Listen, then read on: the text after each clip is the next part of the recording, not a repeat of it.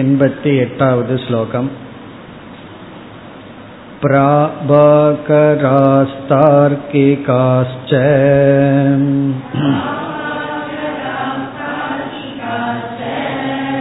प्राकुरस्याचितात्मताम् आकाशवद्द्रव्यमात्मा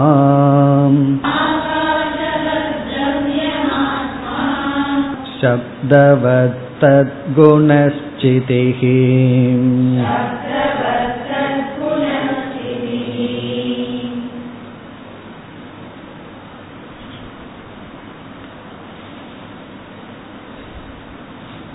இந்த எண்பத்தி எட்டாவது ஸ்லோகத்திலிருந்து தொண்ணூத்தி நான்காவது ஸ்லோகம் வரை பிராபாகர மதம் பூர்வ மீமாம்சையை பின்பற்றுபவர்களுடைய ஒரு மதம்.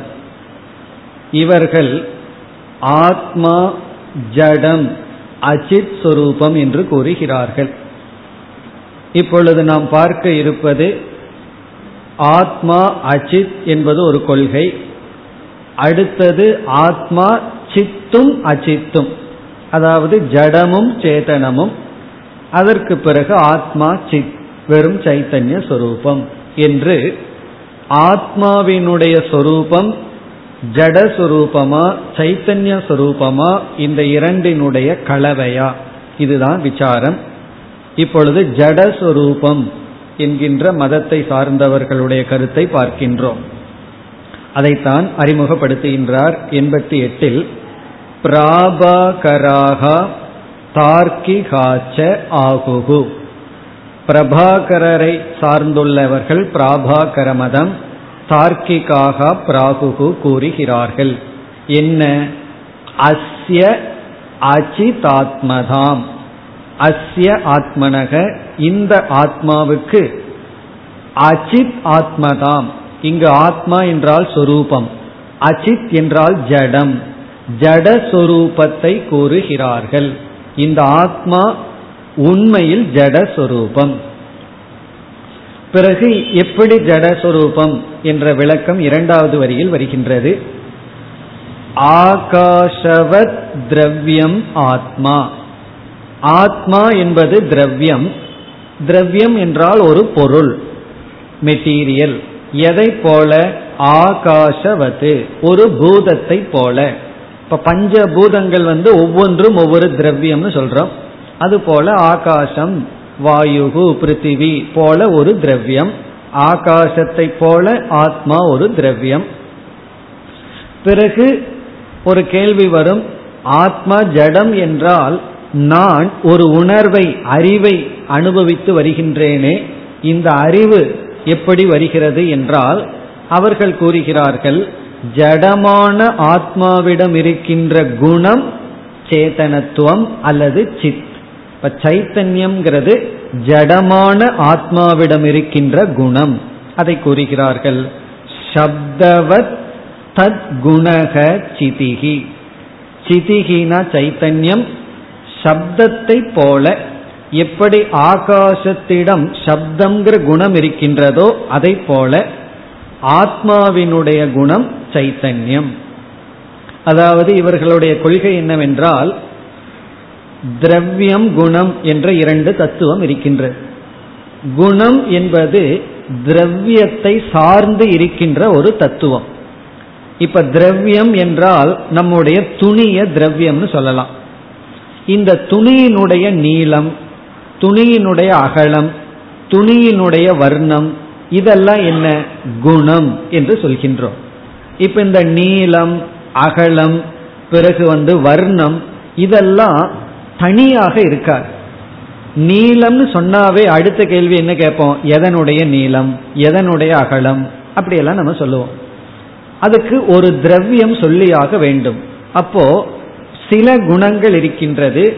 அந்த குணங்கள் ஒரு திரவியத்தை சார்ந்து இருக்கின்றது. அந்த திரவியம் இங்கு ஆத்மா என்றும் குணம் சைத்தன்யம் என்றும் சொல்லப்படுகிறது. ஆத்மாங்கிறது ஒரு திரவியம் ஒரு ஆப்ஜெக்ட் அதை சார்ந்து இருப்பது சில குணங்கள். அதுல வந்து சிதிகி சைத்தன்யம்ங்கிறது குணம் என்று சொல்கிறார்கள். இப்படித்தான் ஒரு காலத்துல விஞ்ஞானிகளும் நினைத்து கொண்டு இருந்தார்கள். அதாவது மேட்டர் அதுதான் அப்சல்யூட் அதுதான் உண்மை. இந்த மேட்டர் இந்த திரவியத்துக்குள்ளிருந்து எப்படியோ கான்சியஸ்னஸ் அறிவானது உற்பத்தி ஆகிறது. அது எப்படி வருகிறதுன்னு நமக்கு தெரியவில்லை என்று நினைத்து கொண்டு இருந்தார்கள் ஆனால் இப்பொழுது அப்படியும் நினைக்க முடியாது. பிறகு இந்த சைத்தன்யம்ங்கிறது புதிராக இருக்கிறது என்ற அளவில் விஞ்ஞானம் முன்னேறி இருக்கின்றது ஆனா அவர்கள் இன்னும் சைத்தன்யம் என்னன்னு முடிவு செய்யவில்லை. ஆனா நம்ம வேதாந்தத்தில் இதற்கு மாறாக கூறுகின்றோம். சைத்தன்யம்தான் அதிஷ்டானம் நாம எதை திரவியம்னு நினைச்சிட்டு இருக்கிறோமோ அது சைத்தன்யத்தின் மீது ஏற்றி வைக்கப்பட்டுள்ளது.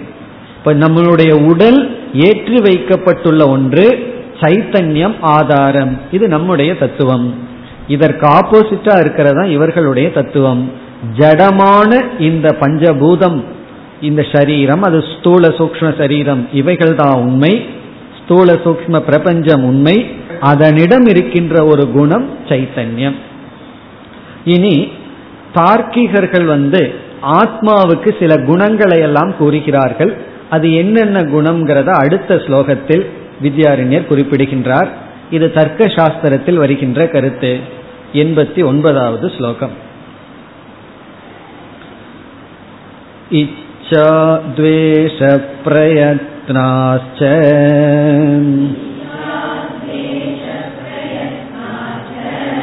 धर्मा सुखासुखे। तत्संस्काराश्च तस्यैते।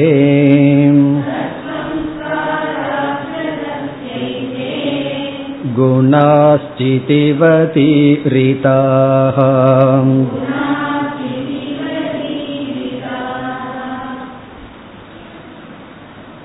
தர்க்க சாஸ்திரத்தில் ஆத்மாவுக்கு எட்டு விசேஷ குணங்கள் இருக்கின்றது என்று சொல்கிறார்கள். அஷ்ட விசேஷ குணாகா. எட்டு விதமான விசேஷம் அப்படின்னா பெக்கூலியர் விசேஷமான எட்டு குணங்கள். இது வந்து ஆத்மாவினிடம் இருக்கின்ற குணம். இப்போ ஒவ்வொன்று ஒரு திரவியம்னு சொன்னா ஒரு பொருளை வந்து நான் திரவியம் என்று உங்களிடம் அறிமுகப்படுத்தினால் அடுத்தது எந்த குணத்தை இது கொண்டுள்ளதுன்னு சொல்லி ஆக வேண்டும். அப்பொழுதுதான் திரவியத்தினுடைய அறிவு பூர்த்தியாகின்றது. திரவியத்துக்கு லட்சணமே இந்த குணத்துடன் கூடியிருப்பது என்றும் சொல்லப்படுகிறது. உதாரணமாக கந்தவதி பிருத்திவி. பிருத்திவிக்கு லட்சணம் இது தர்க்க சாஸ்திரத்துல கந்தவதி பிருத்திவி. பிருத்திவி என்பது கந்தவதி. கந்தம்னா வாசனை என்ற குணத்துடன் கூடியிருப்பது பிருத்திவி. இப்ப பிருத்திவி என்பது கந்தம்னா ஸ்மெல் ஸ்மெல் அப்படிங்கிற குணத்துடன் கூடியிருப்பது பிருத்திவி. அதாவது பூமிக்கு தான் வாசனை இருக்கின்றது. நீருக்கு வாசனை கிடையாது. ஆனா நம்ம போர்ல இருந்து வர்ற நீருக்கு விதவிதமான வாசனை இருக்கேன்னா அல்லது கார்பரேஷன் வாட்டர் நீருக்கு வாசனை இருக்கேன்னா அது பூமியினுடைய அம்சத்துல சேர்ந்ததுனால அந்த வாசனை எல்லாம் இருக்கு. இப்ப வாசனைங்கிறது பூமியை சார்ந்தது. அப்ப பிருத்திவிக்கு என்ன லட்சணம்னா எது வாசனை என்ற குணத்துக்கு ஆசிரியமா இருக்கோ அது பிருத்திவி. அப்படி ஒவ்வொரு பூதத்துக்கு லட்சணம் இருக்கின்றது. அதாவது ஒவ்வொரு திரவியத்திற்கும் குணத்தின் அடிப்படை லட்சணம் சொல்லப்படுகிறது. இந்த தார்க்கிகர்கள் என்ன செய்து விட்டார்கள்? ஆத்மாவும் திரவியம் சொல்லி விட்டார்கள் அப்ப ஆத்மாவுக்கு என்ன குணம் இருக்கின்றது என்று கேட்கும் பொழுது அவர்கள் என்ன சொல்கிறார்கள்? சைத்தன்யம்ங்கிறது சாமானிய குணம். ஆத்மாவிடம் இருக்கின்ற சாமானிய குணம் சைத்தன்யம். விசேஷ குணங்கள் இந்த எட்டு என்று சொல்கிறார்கள். இப்ப நம்ம பார்க்க போற எட்டு விசேஷ குணம். சைத்தன்யம்ங்கிறது சாமானிய குணம். தர்க்கவாதிகளுக்குள்ளேயே கருத்து வேறுபாடுகள்லாம் இருக்கு. அதெல்லாம் நமக்கு அவசியம் இல்லை. ஏன்னா இந்த கருத்தே தப்புங்கும் போது அதுக்குள்ள போய் கருத்து வேறுபாடை பார்த்துட்டு இருக்க வேண்டிய அவசியம் இல்லை. இப்ப என்னென்ன எட்டு குணங்கள்? அதை இப்பொழுது பார்ப்போம். இப்ப நம்ம படிக்கிறதெல்லாம் ஆத்மாவிடம் இருக்கின்ற குணங்கள். அது தர்க்கவாதிகளுடைய கருத்து. என்னென்ன குணம்? இச்சா. இச்சா ஆசை. துவேஷக. துவேஷம்னா வெறுப்பு. அப்ப என்னன்னா ஆசைப்படுறது ஆத்மாவிடம் இருக்கின்ற குணமா வெறுக்கிறது ஆத்மாவிடம் இருக்கின்ற குணமா. இப்ப நல்லதா போச்சு. என்ன? எப்ப வேணாலும் ஆசைப்பட்டுக்கலாம் எதை வேணாலும் வெறுத்துக்கலாம். அவர்களை பொறுத்தவரை. பிறகு பிரயத்தனாகா பிரயத்தனம். பிரயத்தனம்னு சொன்னா முயற்சி செய்கின்ற ஒரு குணம். இந்த தமோ குணம் இருப்பவர்களிடம் இந்த குணம் இருக்காது. எதுக்குமே முயற்சி செய்யாமல் இருப்பார்கள். ரஜோகுணம் சத்துவ குணம் இருப்பவர்கள் வந்து அவர்களிடம் எந்த ஒரு காரியத்திலையும் முயற்சியை பார்க்கலாம். அந்த முயற்சி செய்கின்ற உறுதி அப்படிப்பட்ட ஒரு குணம் பிரயத்தனம். அடுத்தது வந்து தர்ம அதர்மவ் தர்மம்னா இங்க புண்ணியம் அதர்மம்னா பாவம் இதையும் ஒரு குணம்னு சொல்கிறார்கள். தர்மா தர்மவ் தர்மமும் அதர்மமும். பிறகு அதற்கு அடுத்தது சுகா சுகே. சுகா சுகம்னா சுகம் அசுகம். சுகம்னா இன்பம் அசுகம்னா துன்பம். இன்பப்படுறதும் ஆத்மாவினுடைய குணமா துன்பப்படுவதும் ஆத்மாவிடம் குணம். பிறகு தத் சம்ஸ்காராக இரண்டாவது வரியில. அதாவது வாசனைகள். மனசுல எத்தனையோ வாசனைகள் நமக்கு இருக்கு. அந்த வாசனைகள் சம்ஸ்காராக. இப்ப என்னன்னா நமக்கு எட்டு கிடைக்கும். ஒன்று இச்சா இரண்டு துவேஷம் மூன்றாவது பிரயத்தனம் நான்காவது தர்மம் ஐந்தாவது அதர்மம் ஆறாவது சுகம் ஏழாவது துக்கம் எட்டாவது சம்ஸ்காராக. இந்த எட்டும் ஆத்மாவிடம் இருக்கின்ற விசேஷ குணங்கள். தஸ்ய ஏதே குணாகா. தஸ்ய ஆத்மனக ஏதே குணாகா. இந்த ஆத்மாவுக்கு ஏதேன இந்த குணங்கள் இருக்கின்றன. பிறகு சாமானிய குணம் என்ன? அதை கூறுகின்றார் வித்யாரண்யர். சிதிவத் ஈரிதாகா. சித்தினா இங்க வந்து சைத்தன்யம். அது வந்து சாமானிய குணம். இப்ப இங்க வித்யாரண்யர் என்ன சொல்றார்? சைத்தன்யம் எப்படி குணமோ அது போல இந்த எட்டும் அப்படின்னு சொல்ற இந்த சைத்தன்யம்ங்கிறது சாமானிய குணம். இவைகள் வந்து விசேஷ குணம். சிதிவத்துனா சைத்தன்யத்தை போல ஈரிதாக சொல்லப்படுகின்றது. இந்த எட்டு குணங்களும் ஆத்மாவிடம் சைத்தன்யத்தை போல சொல்லப்படுகின்றது. ஈரிதாகனா உக்தாக சொல்லப்பட்டுள்ளது. இதுல என்ன விசேஷம் என்றால் இந்த சாமானிய குணம்ங்கிறது எல்லா நேரத்திலையும் இருக்கும். இப்ப இச்சப்படும் பொழுது சாமானிய குணமான சைத்தன்யம் இருக்கும். துவேஷப்படும் பொழுது சாமானிய குணம் இருக்கும். ஆனால் இச்சாங்கிற குணம் வரும்பொழுது மற்ற விசேஷ குணங்கள் இருக்காது. இந்த விசேஷ குணம் எல்லா விசேஷ குணமும் ஒரே நேரத்தில் ஆத்மாவுக்கு வந்து பிடிச்சிடாது ஏதோ ஒரு விசேஷ குணம் மட்டும் வரும். மற்ற விசேஷ குணம் எல்லாம் வராது. அதனாலதான் விசேஷ குணம்ங்கிறது. இந்த விசேஷம்னு சொன்னா ஒரு குணம் வரும் பொழுது இது என்ன பண்ணுது? மற்ற குணத்தை எல்லாம் தள்ளி விட்டுது. மற்ற இனி ஒரு குணம் வரும்பொழுது மற்ற குணம் வருவதில்லை. இப்ப சுகம்ங்கிறத நம்ம அனுபவிக்கும் பொழுது அசுகம்ங்கிற குணம் வருவதில்லை. அசுகம்னா துக்கம்ங்கிறது வரும் பொழுது சுகம்ங்கிற குணமெல்லாம் வருவதில்லை. இச்சா தேசம் எல்லாம் வருவதில்லை. அப்போ விசேஷ குணம்னா அது மட்டும் பர்டிகுலரா வந்து நிற்கும்.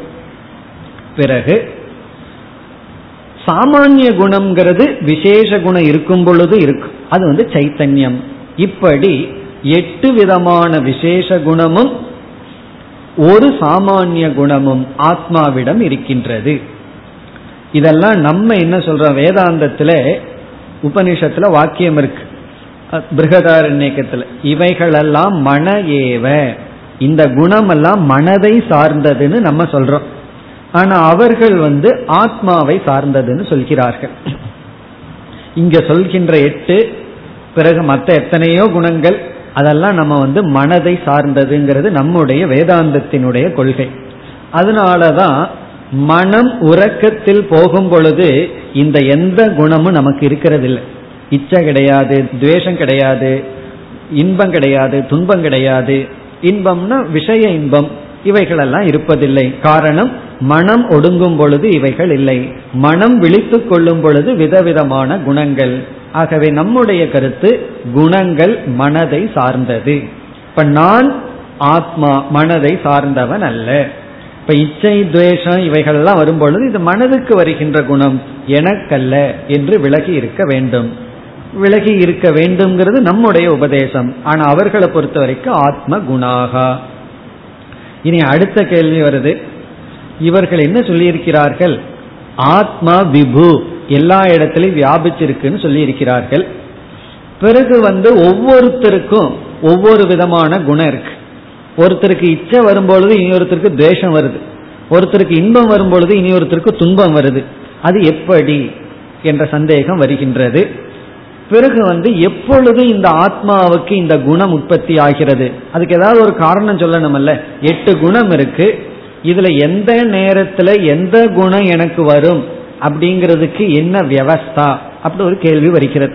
இத்தனை குணம் இருக்கும் பொழுது ஒருவனுக்கு எல்லா நேரத்திலேயும் சுகங்கிற குணம் மட்டும் வந்துட்டு இருந்தா நல்லா இருக்குமே. ஆனா துக்கம்ங்கிற குணம் வேற வருது பாபம்னு ஒன்று வருது புண்ணியம்னு ஒன்று வருது. இப்படியெல்லாம் ஆத்மாவுக்கு விதவிதமான விசேஷ குணம் வர காரணம் என்ன? ஒரு ஜீவனுக்கு ஒரு குணம் வரும் பொழுது இனியொரு ஜீவனுக்கு வேறு குணம் இருக்கு. இதுக்கெல்லாம் என்ன காரணம் இதற்கு அடுத்த ஸ்லோகத்தில் இவர்கள் பதில் கூறுகிறார்கள் அடுத்த ஸ்லோகம் தொண்ணூறாவது ஸ்லோகம் आत्मनो मनसा योगे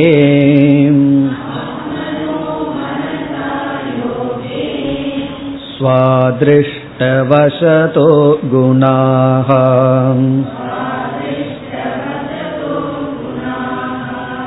जायन्ते तप्रलीयन्ते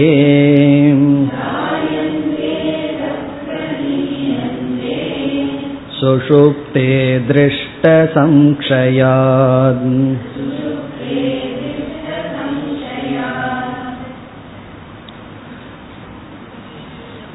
இவர்களுடைய மதம் பொழுது வருகின்றது ஆத்மா எல்லா இடத்திலும் வியாபித்திருந்த போதிலும் ஆத்மா மனதுடன் எப்பொழுது சம்பந்தப்படுகின்றதோ ஆத்மாவுக்கும் மனசுக்கும் சம்பந்தம் வர வேண்டும். அப்படி சம்பந்தம் வரும் பொழுது விதவிதமான குணங்கள் தோன்றுகின்றன. அதாவது ஆத்மான்னு ஒரு திரவியம் மனம்னு ஒரு திரவியம் ரெண்டு தனித்தனியான பொருள். இந்த ரெண்டும் சேரும் பொழுது விதவிதமான குணங்கள் தோன்றுகின்றன. என்று அவர்கள் கூறுகிறார்கள். இனி அடுத்த கேள்வி. என்னுடைய ஆத்மா ஒரு மனசோட சேருது. திடீர்னு என்னுடைய ஆத்மா வேற மனசோட சேர்ந்துட்டு என்ன பண்றது? அப்படி ஆச்சுன்னா என்ன ஆகும் யோசிச்சு பாருங்க. திடீர் திடீர்னு மனசு மாறி போச்சுன்னு வச்சுக்குவோமே நம்ம இவ்வளவு நாள வேதாந்தம் படிச்சு கடைசியில யாரோ நம்ம மனசு திருடிட்டு போயிடுவார்கள். அப்படி என்னுடைய ஆத்மா ஒரே ஒரு மனசோட தான் சேரணும். அதுவும் எப்படி அதற்கெல்லாம் இங்கு பதில் சொல்கிறார்கள். அவரவர்களுடைய ஆத்மாவிடம் தர்மா தர்மம்ங்கிற குணமெல்லாம் இருக்கு. அப்ப என்ன ஆகின்றதுன்னா அதிர்ஷ்ட வசாத் அதாவது பாப புண்ணிய வசத்தினால அந்த ஆத்மா எந்த சுகதுக்கத்தை அனுபவிக்கணுமோ அதற்கு தகுந்தான மனதோட சேரும். அதுவும் எந்த நேரத்தில் சேரும்? எவ்வளவு நேரம் சுகதுக்கத்தை அனுபவிக்கணுமோ அவ்வளவு நேரம் சேரும். அந்த அதிர்ஷ்டம்ங்கிற பாப புண்ணியம் போன உடனே அந்த சேர்க்கை விட்டு போகுமா. இப்ப மனசோட சேரும் பொழுது குணங்கள் எல்லாம் வருகின்றது.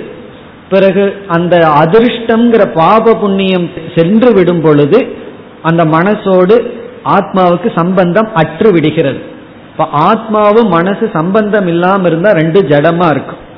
இவர்கள் வந்து அது சொல்ற உதாரணம் சுஷுப்தி சுஷுப்தியில ஆத்மாவுக்கு மனசு சம்பந்தம் இல்லை எல்லாம் ஜடமா இருக்கு. பிறகு என்ன ஆகுது? கர்ம வசத்துல மீண்டும் அதே மனசோட சேருது. விதவிதமான குணங்கள் உற்பத்தி ஆகிறது. அது வந்து நம்முடைய பாப புண்ணியத்தின் அடிப்படையில் என்று அவர்கள் பதில் சொல்கிறார்கள். இப்ப அவர்களை பொறுத்த வரைக்கும் பாப புண்ணியம் அந்த நேரத்துல நின்று விட்டால் சம்பந்தம் நின்றுருது எலக்ட்ரிசிட்டி கட்டான மாதிரி ரிலேஷன்ஷிப் ஓவர் ரெண்டு ஜடமா இருக்கு. பாப புண்ணியம் வரும் பொழுது இரண்டும் சேருகிறது. பிறகு ஆத்மாவிடம் இருக்கின்ற இந்த விசேஷ குணமெல்லாம் வெளிப்படணும்னா மனசோட சம்பந்தம் வைத்தாக வேண்டும். இப்போ ஃபர்ஸ்ட் பாயிண்ட் வந்து ஆத்மா மனசோட சேரணும். மனசோட சேரும் பொழுதுதான் குணம் வரும்.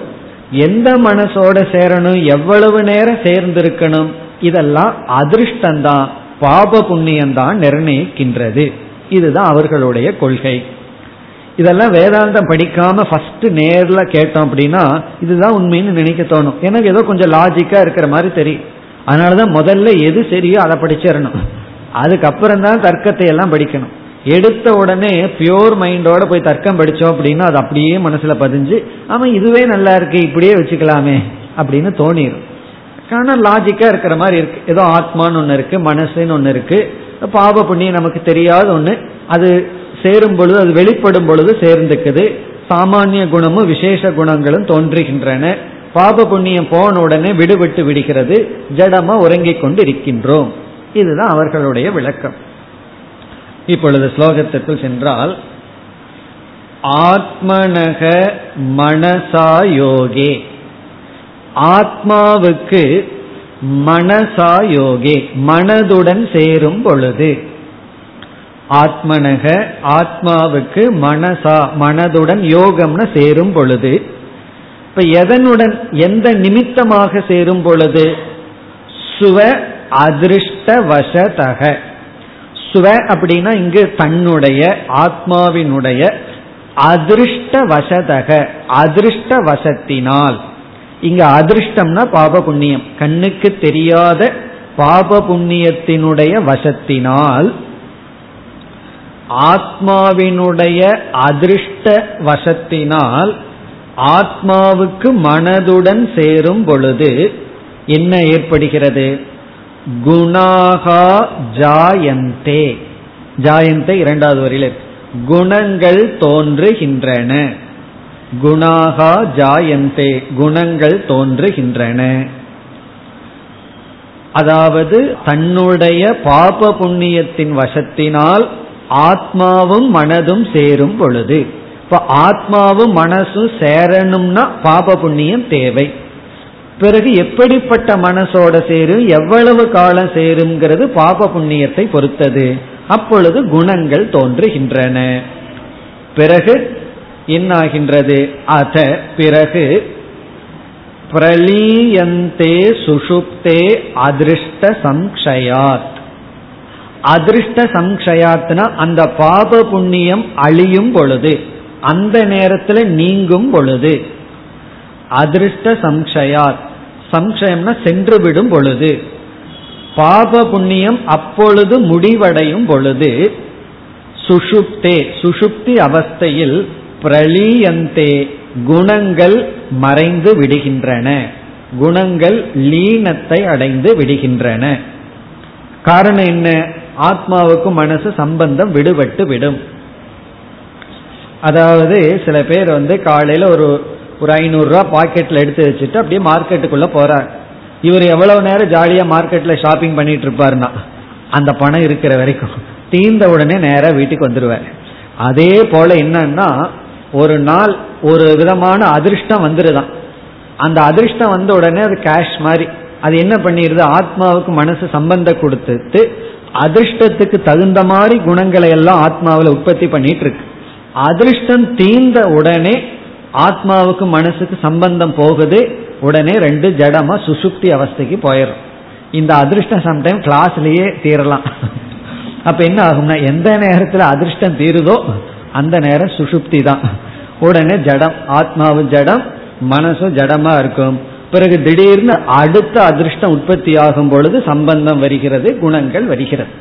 இப்படி அவர்கள் கூறுகிறார்கள். இப்ப சுசுப்தி அவஸ்தையில ஆத்மாவுக்கு மனசுக்கு சம்பந்தம் கிடையாது. குணமும் பிரளீயந்தே. இப்ப குணாகா பிரளீயந்தே. இனி மேலும் இவர்கள் வந்து இந்த ஆத்ம தத்துவத்தை இவர்களுடைய மதத்தை விளக்குகிறார்கள். தொண்ணூத்தி ஓராவது ஸ்லோகம். चितिमत्वाच्चेतनोऽयम्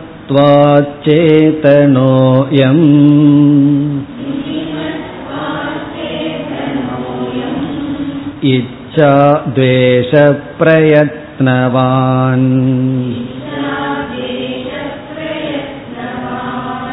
स्यात् धर्मा धर्मयोः कर्ता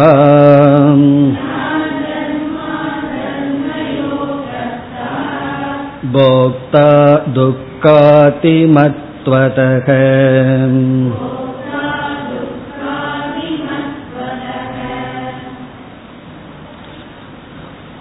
இவர்களுடைய கொள்கை மேலும் விளக்கப்படுகின்றது இந்த கருத்தை எல்லாம் நாம வந்து மனம் அப்படின்னு எடுத்துட்டோம்னா ஏற்றுக்கொள்ளலாம் மனத்திற்கு இப்படிப்பட்ட குணங்கள் இருக்குன்னு சொன்னா சரியா வரும் ஆத்மான்னு சொல்லும் பொழுதுதான் தவறு ஏற்படுகின்றது என்ன சொல்கிறார்கள்?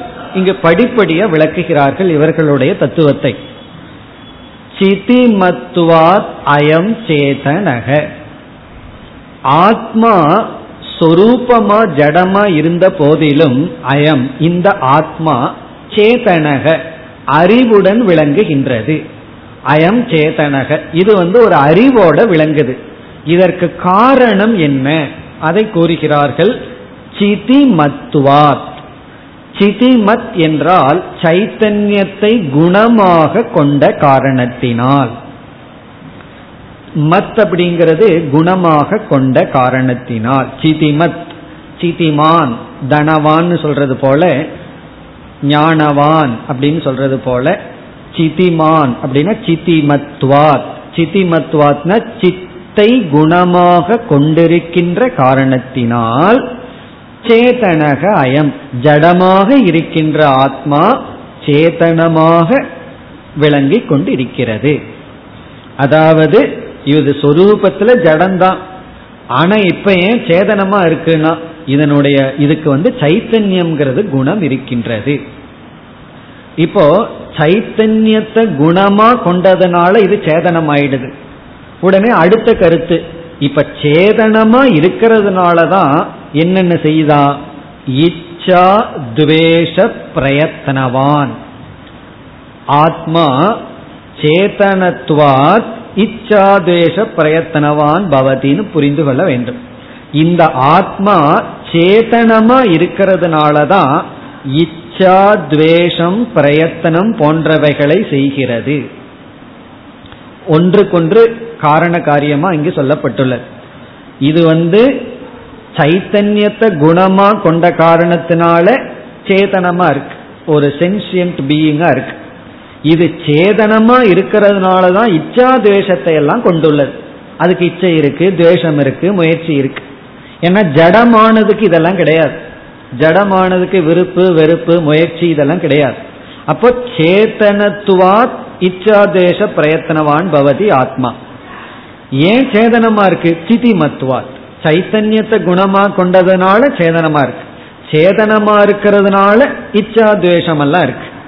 இனி அடுத்ததுல எப்படி புரிஞ்சுக்கணும்னா இந்த இச்சாத்வேஷம் எல்லாம் செய்யறதுனால இச்சாத்வேஷ பிரயத்தனத்துவாத் அதை ஹேதுவா போட்டு இதற்கு இச்சை துவேஷம் எல்லாம் இருக்கின்ற காரணத்தினால் இரண்டாவது வரைக்கும் வரணும். தர்மா தர்மயோகோ கர்த்தா சியாத் தர்மம் அதர்மம் இவைகளுக்கு கர்த்தாவாக இருக்கின்றது. பாப புண்ணியத்தை உற்பத்தி செய்ய கர்த்தாவாக இருக்கின்றது. பாப புண்ணியத்துக்கு கர்த்தாவாக இருக்கின்றது.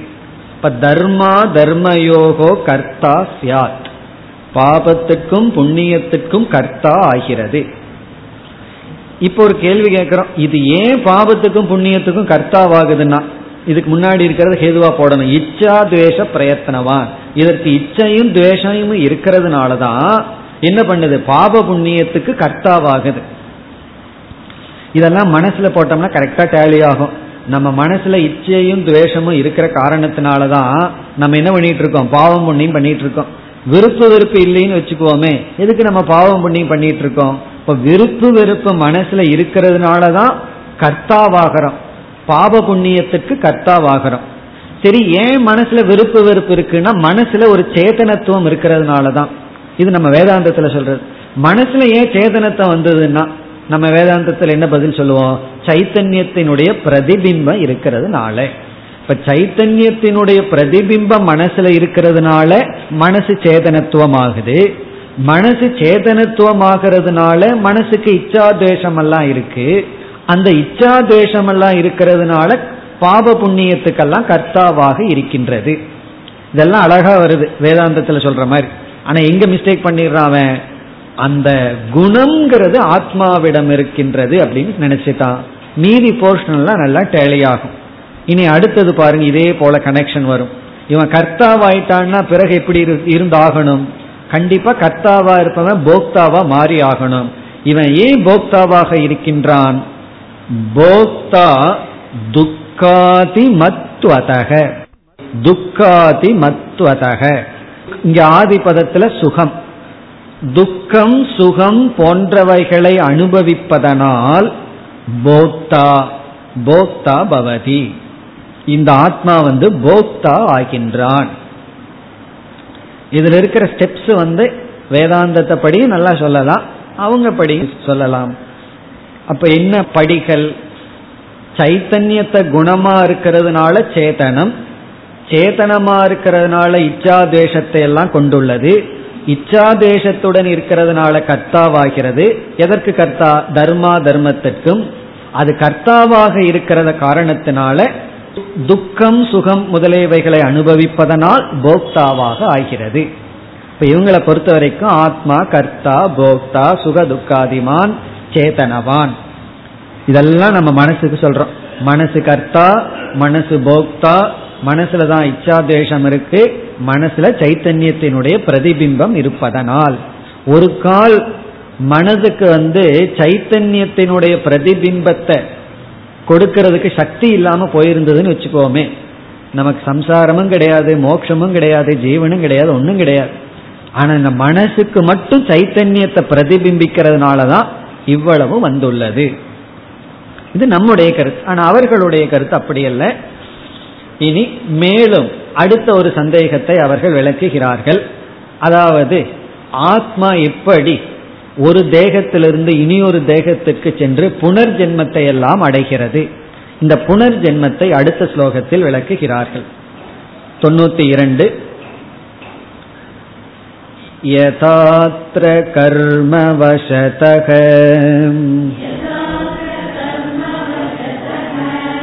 काताचित्कं सुकातिकम्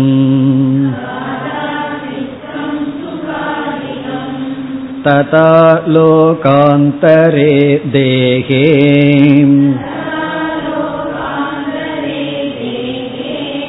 कर्मणे चातिजन्यते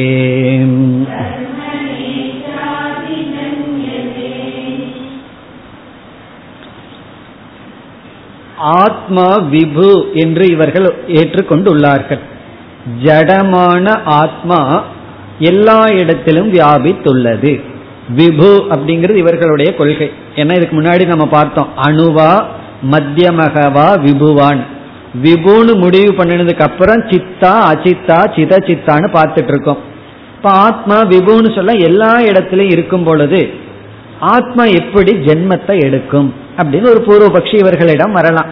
நீ ஆத்மாவை விபுன்னு சொல்லியிருக்க ஜடம்னு சொல்லியிருக்க. அப்படி இருக்கும் பொழுது எப்படி ஒரு ஆத்மா இனி ஒரு பிறவியை எடுக்கும்? இது ஒரு அவங்கள அவங்களிடம் கேட்கிற ஒரு கஷ்டமான கேள்வி. ஆத்மாவை விபுன்னு சொல்லியிருக்க எல்லா இடத்துல இருக்கு ஜடம்னு சொல்லியிருக்க. எப்படி? ஜென்மம் எடுக்கும். பிறகு இவர்களுடைய பதில் என்ன அப்படின்னா உண்மையிலேயே ஆத்மாவுக்கு ஜென்மம்ங்கிறது உண்மையான வாக்கியம் அல்ல அது உபச்சாரமா சொல்றது. நம்ம சும்மா சொல்றதுன்னு சொல்லுவோமே ஏதாவது ஜோக் சொல்லிட்டு.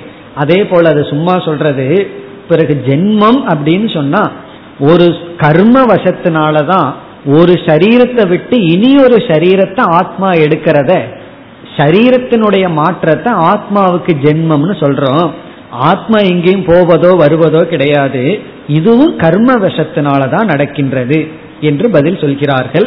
அதாவது கர்மத்தினுடைய விளைவாக ஒரு தேகம் போய் இனி ஒரு தேகம் வர்றத ஆத்மா ஜென்மம் எடுப்பதாக நாம் சொல்கின்றோம். இப்ப ஜென்மம்ங்கிறது தேகம் வந்து போகிறது என்ற விதத்தில் இவர்கள் பதில் சொல்கிறார்கள். இப்ப இவர்களுடைய பதில் யதா எவ்விதம் அத்திர அத்திரன இந்த ஜென்மத்தில் இப்பொழுது கர்ம வசதக கர்மத்தினுடைய வசத்தினால் பாப புண்ணியம்ங்கிற கர்ம வசத்தினால் காதாச்சித்கம் சுகாதிகம். சுகம் முதலியவைகள் சுகம் முதலிய விதமான அனுபவங்கள் காதா சித்கம் காதா சித்கம்னா வந்து வந்து செல்கிறதோ மாறுகிறதோ. கதாச்சித் பவதி இது காதா சித்கம் கதாச்சித்னா எப்பாவது. நாட் ஆல்வேஸ் பர்மனண்டா கிடையாது. யாருமே எப்பொழுதுமே அழுது கொண்டு இருப்பதில்லை அது முயற்சி பண்ணாலும் முடியாது. ஒருத்தர் வந்து ரொம்ப துக்கப்படுறாருன்னு வச்சுக்கோமே. எவ்வளவு நேரம் உங்களால் அழுக முடியும்? அழுகுங்கன்னு பாப்பா கொஞ்ச நேரம் அழுதுட்டு அப்புறம் சிரிச்சிருவார். முடியாது. அதே போல சந்தோஷமா சிரிச்சுட்டே இருங்கன்னா அதுவும் முடியாது. சிரிச்சிச்சுட்டே அப்புறம் திடீர்னு அழுக ஆரம்பிச்சிருவாங்க. காரணம் என்ன? அதான் காதா சித்கம் எந்த குணமும் தொடர்ந்து பர்மனண்டா இருக்காது. காரணம் என்ன அப்படின்னா கர்ம வசதக கர்மத்தினுடைய வசத்தினால். இது வந்து உதாகரணமாக இங்கு அவர்கள் கூறுகிறார்கள். எப்படி ஒருவனுடைய குணம் தொடர்ந்து இருக்காதோ அது மாறி மாறி வந்து செல்கிறதோ. அதுபோல தேகமும் மாறி மாறி வந்து செல்கிறது. எப்படிப்பட்ட தேகம் வருங்கிறதும் கர்மத்தின் அடிப்படையில் இச்சையின் அடிப்படையில் என்று பதில் சொல்கிறார்கள். இப்ப இரண்டாவது வரையில ததா அவ்விதம். லோகாந்தரே தேகே. இப்ப கர்மனா லோகாந்தரே தேகே ஜாயமானே சதி. கர்மத்தினால் வேறு ஒரு லோகத்தில் தேகம் எடுக்கும் பொழுது கர்மத்தினால் அதுவும் கர்மத்தினாலதான் சொல்கிறார்கள். எப்படி இச்சா துவேஷமெல்லாம் வந்து வந்து போகுதோ கர்மத்தினால அதே போல வேற லோகத்துல தேகங்கள் வந்து வந்து போகின்றது தேகம் எடுக்கும் பொழுது பிறகு அந்த தேகமும் எப்படி வருகிறதுனா அதுவும் கர்மத்தினாலதான். தேகமும் கர்மத்தினால இச்சா முதலியவைகளும் கர்மத்தினாலதான் வருகிறது. இப்ப இச்சாதி ஜென்யதே. இந்த கர்மனான்னு ஒரு வார்த்தை இருக்கு அது ரெண்டு இடத்துல போடணும். கர்மனா கர்மத்தினால தேகம் வருது கர்மனா இச்சாதி ஜென்யதே. கர்மத்தினால் இச்சை முதலியவைகள் தோன்றுகின்றன. கர்மத்தினால இச்சை தோன்றது கர்மத்தினால ஜென்மம் தோன்றுகின்றது.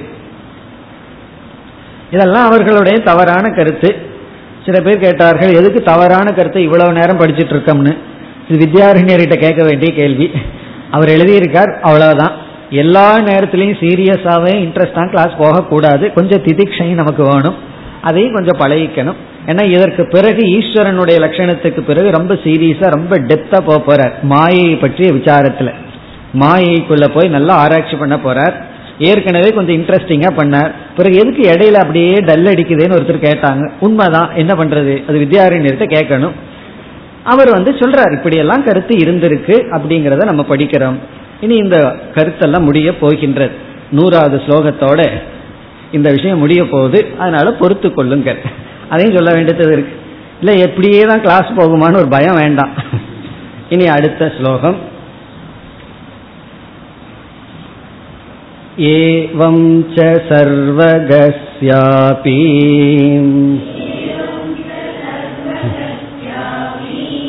सम्भवेतां गमागमौ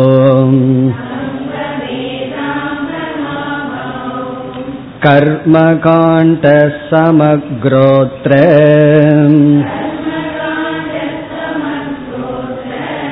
प्रमाणमिति ते वदन्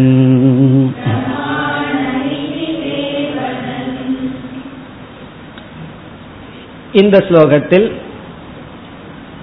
கமனா கமனம் இவ்விதத்தில் நடைபெறுகிறது ஒரு ஜீவனுடைய மறுபிறப்பு இவ்விதத்தில் நடைபெறுகிறது என்று சொல்லி எங்களுடைய இந்த கருத்துக்கு முழு கர்மகாண்டம்தான் பிரமாணம் என்று சொல்கிறார்கள் இப்ப இங்கே பிரமாணம் சொல்லப்படுகிறது. அது பிரமாணம் என்னன்னா வேதத்தினுடைய கர்மகாண்டம் தான் பிரமாணம். கமன கமனம் அல்ல இவ்விதத்தில் நடைபெறுகிறது என்ற முடிவுரையை செய்கிறார்கள். ஏவம் ச இவ்விதம். சர்வகசிய அபி. சர்வகசிய அப்படின்னா ஆத்மா எல்லா இடத்திலும் இருந்த போதிலும். ஏன்னா இவர்களை பொறுத்த வரைக்கும் ஆத்மா விபு ஆத்மா எல்லா இடத்திலும் இருக்கு ஜடம். சர்வகஸ்யாபி கமாகமௌ சம்பவேதாம். கமாகமௌன சென்று வருதல் மறுபிறப்பி எடுத்தல் கமனம் ஆகமனம். சம்பவேதம்னா நடைபெறும் நடைபெற வாய்ப்பு உண்டு நடைபெறலாம். இவ்விதத்தில் ஆத்மா எல்லா இடத்திலும் இருந்த போதிலும் கர்ம வசத்தினால் தேகம் வருகிறது போகின்றது. அத ஆத்மா பிறவி எடுப்பது போல் சொல்லப்படுகிறது. கமனா கமனம் கமனம்னா போறது வருவதுன்னு ஆகமனம் கமாகமன சென்று வருதல். சம்பவேதாம் நடைபெறலாம். சரி பிறகு இதுக்கெல்லாம் பிரமாணம் என்ன? நீங்களாக இப்படி சொல்லிட்டு இருக்கிறீர்களேன்னு சொன்னா அவர்கள் சொல்கிறார்கள் கர்மகாண்டக சமக்கிரக அத்திர பிரமாணம். அத்திர அஸ்மின் மதே. இந்த எங்களுடைய மதத்தில் சமக்கிரகண முழுமையான டோட்டல் கர்மகாண்டக. இந்த கர்மகாண்டமானது பிரமாணம். இந்த விதத்தில் முழு கர்மகாண்டம் பிரமாணம். இதி இவ்விதம் தே அவர்கள் அவதன். அவதன்ன சொன்னார்கள் சொல்கிறார்கள். அவதன் சொல்கிறார்கள். இப்படி சொல்லி இருக்கிறார்கள். அதாவது கர்மகாண்டம் பிரமாணம் எப்படின்னா கர்மகாண்டம் என்ன சொல்லுது? இந்த யாகத்தை பண்ணுனா நீ சொர்க்கத்துக்கு போவேன்னு சொல்லு. கண்டிப்பா இறந்ததற்கு பிறகுதான் சொர்க்கத்துக்கு போவோம்ங்கிறது நமக்கு தெரியுது இப்ப இதிலிருந்து கர்மகாண்டம் என்ன சொல்கிறது? இந்த சரீரத்துக்கு வேறான ஒரு ஜீவன் இருக்கா? இறந்ததற்கு பிறகு அவன் அந்த லோகத்துல போய் அனுபவிக்கிறாங்கிறதெல்லாம் கர்மகாண்டத்திலிருந்து நமக்கு கிடைக்கிறது. பிறகு வந்து புண்ணியம்னு ஒன்று இருந்தா தான் சொர்க்கத்துக்கு போக முடியும்னு சொல்கிறது. ஆகவே கர்மகாண்டம் வந்து பாப புண்ணியத்தை பேசுகிறது. இறந்ததற்கு அப்புறம் சொர்க்கத்தை பற்றி பேசுகிறது. இப்ப எங்களுடைய கருத்து கர்மகாண்டத்தினுடைய அடிப்படையில் அமைந்துள்ளது. இப்ப கர்மகாண்டத்தின் அடிப்படையில் நாங்கள் இவ்விதம் ஒரு தத்துவத்தை உருவாக்கி இருக்கின்றோம் என்று சொல்லி அடுத்த ஸ்லோகத்தில் இந்த பிராபாகர மதம் நிறைவு பெறுகின்றது. தொண்ணூத்தி நான்காவது ஸ்லோகம். आनन्दमयकोशो यक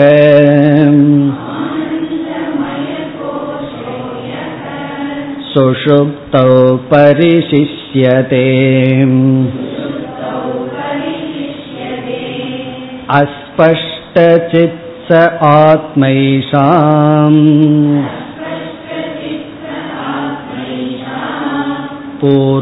पूर्वकोशोऽस्य ते गुणाः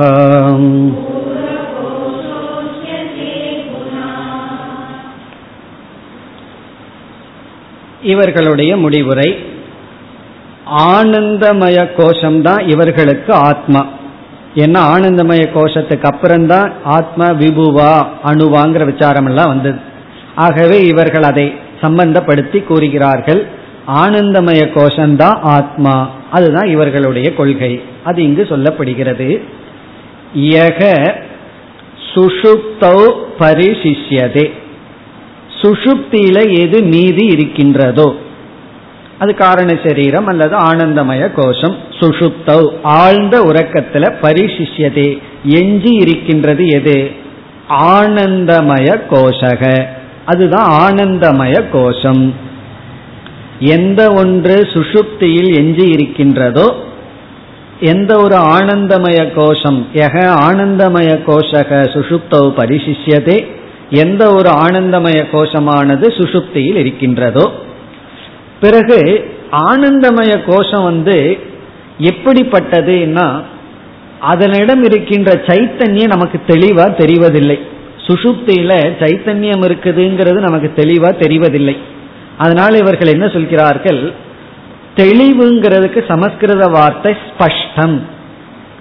தெளிவில்லாதது அப்படின்னா அஸ்பஷ்டம். இப்ப ஆனந்தமய கோஷம் சுஷுப்தியில எப்படி இருக்கு என்றால் இரண்டாவது வரியில் அஸ்பஷ்ட சித் என்று சொல்கிறார்கள். அஸ்பஷ்ட சித் என்றால் தெளிவில்லாத சைத்தன்யம். ஸ்பஷ்ட சித்னா தெளிவான சேதனத்துவம். அஸ்பஷ்ட சித்துனா ஒரு வேக் கான்சியஸ்னஸ் வேகான தெளிவில்லாத சைத்தன்யம். அது எது அப்படின்னா சக ஆத்மா. அதுதான் ஆத்மா. யாருக்கு? ஏஷாம். ஏஷாம்னா பிராபாகராதீனாம். பிராபாகரர் தார்க்கிகர் போன்றவர்களுக்கு அதுதான் ஆத்மா. பிறகு பூர்வ கோஷக இங்க பூர்வ கோஷகங்கிற சொல் ஆனந்தமய கோஷத்தை குறிக்கின்றது. பூர்வ கோஷகன முதலில் சொல்லப்படுகின்ற கோஷம். இந்த முதல்ல சொல்ற கோஷம்னா ஒரு சந்தேகம் வரலாம். நாம முதல்ல அன்னமயத்திலிருந்து ஆரம்பிக்கலாம் அல்லது ஆனந்தமயத்திலிருந்து ஆரம்பிக்கலாம். ஆனா இங்க முதலில் சொல்கின்ற பூர்வம்னா ஃபர்ஸ்ட் வர்ற கோஷம்னு அர்த்தம். முதல்ல ஆனந்தமய கோஷம் அப்புறம் விஜயானமய கோஷம் மனோமய கோஷம்னு கடைசியில ரொம்ப கிராஸா இருக்கிறதா அன்னமய கோஷம். அதனால முதன்மையாக இருக்கின்ற பூர்வ கோஷமாக இருக்கின்ற ஆத்மாதான் ஏஷாம் அவர்களுக்கு ஆத்மா. எவர்களுக்கு? இந்த பிராபாகர தார்க்கிக மதத்தை சார்ந்தவர்களுக்கு. பிறகு அஸ்ய தே குணாகா. அது கடைசி சென்டென்ஸ் அஸ்யன இப்படிப்பட்ட ஆத்மாவுக்கு தே குணாகா பவந்தி. இந்த குணங்கள் இருக்கின்றன. இந்த குணங்கள்னா இதற்கு முன் கூறிய குணங்கள் எல்லாம் இருக்கின்றன. இதற்கு முன்னாடி சொன்ன குணங்கள் எல்லாம் இந்த ஆத்மாவுக்கு இருக்கின்றது. தே குணாகா அஸ்ய ஆத்மனக பவந்தி. தேனா பூர்வோக்த குணாகா. மொத்தம் ஒன்பது குணம். எட்டு விசேஷ குணம். சைத்தன்யம்ங்கிறது சாமானிய குணம் இருக்கின்றது. இனி அடுத்த மதம் பாட்ட மதம் பூர்வ மீமாம்சையிலேயே இனி ஒரு பகுதி பாட்டாகா அப்படின்னு சொல்லப்படுகிறது. நமக்கு இன்னும் இரண்டு மதம் வரப்போகின்றது. பாட்ட மதம் பிறகு கடைசிய சாங்கிய மதம் இந்த ரெண்டு மதத்தோட ஜீவ விசாரம் முடிவடைய போகின்றது. இப்பொழுது பாட்ட மதம் தொண்ணூத்தி ஐந்திலிருந்து தொண்ணூத்தி ஏழாவது ஸ்லோகம் வரை அவர்களுடைய கொள்கை. அவர்களுடைய கொள்கை வந்து ஆத்மா சித சித் சித்து பிளஸ் அச்சித். ரெண்டினுடைய கலவைன்னு சொல்லிவிட்டார்கள். ஆத்மாவினுடைய சொரூபம் சைத்தன்யமாகவும் ஜடமாகவும் இருக்கிறது. இந்த ரெண்டுக்கு வித்தியாசம் என்ன? பிராபாகர மதத்தை பொறுத்த வரைக்கும் ஆத்மா ஜடம். சைத்தன்யம்ங்கிறது குணத்தை போல வந்து போகுது. இவர்கள் வந்து என்ன சொல்கிறார்கள்? சைத்தன்யம்ங்கிறது குணம் அல்ல ஆத்மாவினுடைய சொரூபந்தான் இப்ப ஜடம்ங்கிறது அதுவும் ஆத்மாவினுடைய சொரூபந்தான் இரண்டுமே ஆத்மாவினுடைய சொரூபம் அப்ப சித சித் அப்படிங்கிறது அவர்களுடைய கொள்கை அதை இவர்கள் ஸ்தாபிக்கின்றார்கள் இந்த மூன்று ஸ்லோகங்களில் இப்ப தொண்ணூத்தி ஐந்தாவது ஸ்லோகம் गूढं चैतन्यमुत्प्रेक्ष्य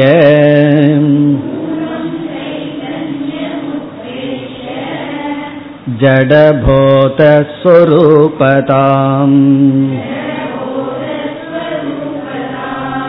आत्मनो ब्रुवते बाटाः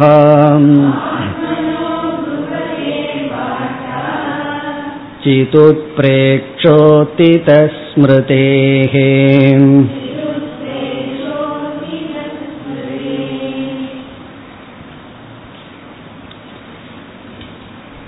இவர்களுடைய கொள்கை ஆத்மா சேதனம் பிளஸ் அச்சேதனம் இவர்களுடைய மதத்துக்கு பேரு பாட்டாகா. இப்ப இருக்கிற பேட்டா கிடையாது. பாட்டாகா. அது ஒரு பாட்டா. பாட்டா மதம். பாட்ட மதம். இவர்களும் பூர்வ மீமாம்சையில ஒரு விதமான மதம். பூர்வ மீமாம்சையில ரெண்டு மதம். ஒன்னு பாட்ட மதம் இனி ஒன்னு பிராபாகர மதம். இப்ப இவர்கள் என்ன சொல்கிறார்கள்? ஆத்மாவினுடைய சொரூபம் சேத்தனம் பிளஸ் அச்சேதனம் இந்த சேத்தனம்ங்கிறது மறைஞ்சிருக்கு ஒளிந்து கொண்டு இருக்கிறதுன்னு சொல்கிறார்கள். ஆத்மாவினிடம் இருக்கின்ற சேத்தனம்ங்கிற சொரூபத்தை நம்ம நேரடியாக கண்டுபிடிக்க முடியாதான். அது ஒளிந்து கொண்டு மறைஞ்சிருக்கான் அதை நம்ம அனுமானத்தின் மூலமா தான் கண்டுபிடிக்க முடியும் என்று அவர்கள் அனுமானத்தை சொல்கிறார்கள். அந்த அனுமானம் எல்லாம் நமக்கு தெரிந்த எளிமையான அனுமானம் தான் இப்பொழுது ஸ்லோகத்திற்குள் சென்றால் கூடம் சைத்தன்யம் உத்பிரேக்ஷிய. கூடம் அப்படின்னா மறைந்துள்ள அப்படின்னு அர்த்தம். இங்க ஒரு வார்த்தையை சேர்த்துக்கணும் ஆத்மணி ஆத்மாவிடம் கூடம் சைத்தன்யம் மறைந்துள்ள சைத்தன்யத்தை ஒளிந்து கொண்டு இருக்குதான். ஆத்மாவிடம் சைத்தன்யம் வந்து ஒளிஞ்சிட்டு இருக்கான் மறைஞ்சிட்டு இருக்கான் கோடம் சைத்தன்யம் ஆத்மாவிடம் ஒளிந்து கொண்டிருக்கின்ற சைத்தன்யத்தை உத்பிரேக்ஷிய. உத்பிரேக்ஷிய அப்படின்னா ஊகித்துவா அப்படின்னு அர்த்தம். ஊகணம் செய்து யூகித்து. அதாவது நம்ம யூகணம் பண்ணி கண்டுபிடிக்கணும்னு அர்த்தம். யூகித்து தர்க்கத்தினால் கண்டுபிடித்து. தர்க்கேன அவகமிய அப்படின்னு அர்த்தம். கூடம் சைத்தன்யம் உத்பிரேக்ஷிய ஆத்மாவிடம் ஒளிந்து கொண்டிருக்கின்ற சைத்தன்யத்தை தர்க்கத்தினால் அவர்கள் கண்டுபிடித்து என்ன செய்கிறார்களா? ஜடபோத சொரூபதாம். இரண்டாவது வரையில ஆத்மனக புருவதே. ஜடபோத சொரூபதாம். ஜடமாகவும் போத சொரூபமாகவும் ஆத்மாவுக்கு ஆத்மனகன ஆத்மாவுக்கு ஜடஸ்வரூபத்தையும் போதஸ்வரூபத்தையும் புருவதே கூறுகிறார்கள். புருவதேங்கிறது பன்மை கூறுகிறார்கள். யாரு? பாட்டாகா. பாட்ட மதத்தை சார்ந்தவர்கள் கூறுகிறார்கள். ஜடபோத சொரூபதாம் ஜடமாகவும் ஜடம்னு அச்சேதனம் போதம்னு சைத்தன்யம் ஜடபோத சொரூபமாக இருப்பதை கூறுகிறார்கள். எதற்கு? ஆத்மாவுக்கு. பிறகு எப்படி அனுமானம் செய்ய வேண்டும்? ஆத்மா எங்கு எப்படி ஒளிந்து கொண்டிருக்கின்றது? அது அடுத்த பகுதியில் வருகின்றது. சித் உத்பிரேக்ஷோத்தித ஸ்மிருதேகே. இதை நம்ம எப்படி பிரிக்கணும்? சித் உத்பிரேக்ஷா என்று பிரிக்க வேண்டும். சித் உத்பிரேக்ஷாங்கிறது ஒரு சொல். சித்துத் பிரேக்ஷா சித்து பிளஸ் உத்பிரேக்ஷா. சித் உத்பிரேக்ஷா அப்படின்னா சைத்தன்யத்தினுடைய உத்பிரேக்ஷா அப்படின்னா ஊகணம். யூகம் செய்தல். சைத்தன்யத்தை யூகித்தல். உத்பிரேக்ஷான யூகணம் செய்து அறிதல். சித் உத்பிரேக்ஷான சிதக உத்பிரேக்ஷா சைத்தன்யத்தினுடைய ஊகணம். சைத்தன்யத்தை ஊகணம் செய்தல். சித் உத்பிரேக்ஷா பவதி. அதாவது சைத்தன்யத்தை யூகித்தல் என்பது ஏற்படுகிறது. அது ஒரு வாக்கியம். சித் உத்பிரேக்ஷா பவதி. சைத்தன்யத்தை யூகித்தல் என்பது நடக்கிறது. எப்படி நடக்குது? சைத்தன்யத்தை எதை வச்சு நம்ம யூகிக்க முடிகிறது? கடைசி சொல் உத்தித ஸ்மிருதேகே.